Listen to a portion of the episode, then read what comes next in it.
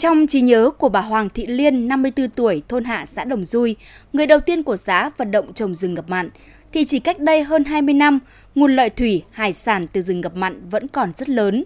Người dân chỉ quan tâm tới việc khai thác mà không mảy may nghĩ tới sự cần thiết bảo vệ rừng. Cho đến khi sinh kế của hàng nghìn người mất dần do những cánh rừng ngập mặn bị tàn phá chính quyền là cho đắp đầm để nuôi tôm. Thế xong rồi nó hủy diệt hết nó chết một loạt thưa diện tích trống nhiều. Bây giờ là KVT Hà Nam nó cho bố trồng 4 mét trồng ở bãi hoắm cảnh bẻ.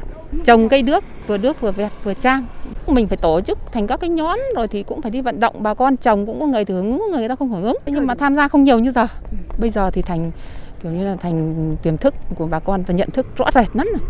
cứ bảo trồng rừng là trồng hơn 10 năm cuộc sống khó khăn do nguồn lợi thủy sản bị suy kiệt người dân đã có ý thức hơn trong việc bảo vệ, trồng rừng ngập mặn và từng bước khôi phục lại diện tích rừng đã mất.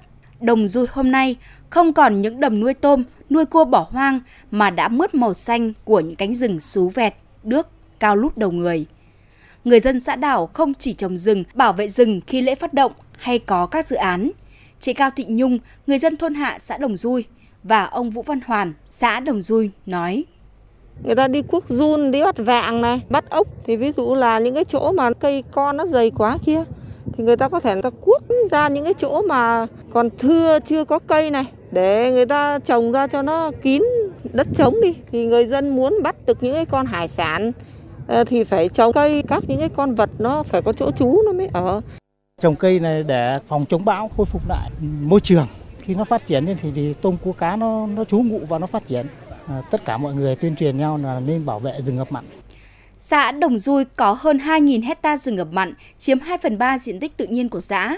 Đây là khu rừng cây ngập mặn nguyên sinh cổ nhất và đẹp nhất miền Bắc, với nhiều loại cây có khả năng chịu mặn như trang, sú, vẹt bần. Có nhiều cây đã hàng trăm năm tuổi được bảo tồn nghiêm ngặt để duy trì nguồn gen thực vật quý.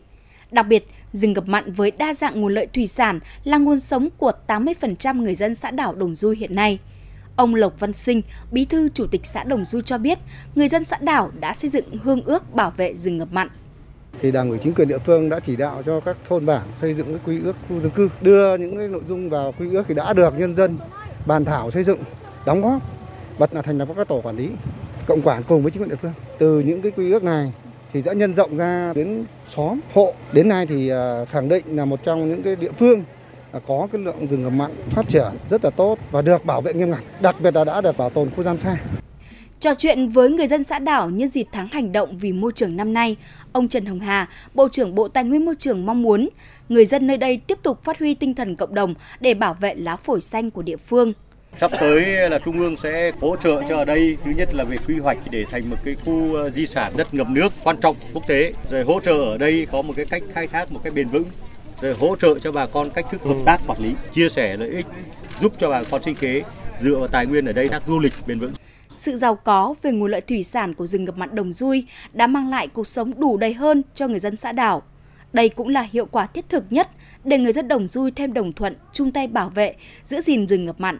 Bởi người trồng rừng, rừng sẽ chở che, nuôi sống người.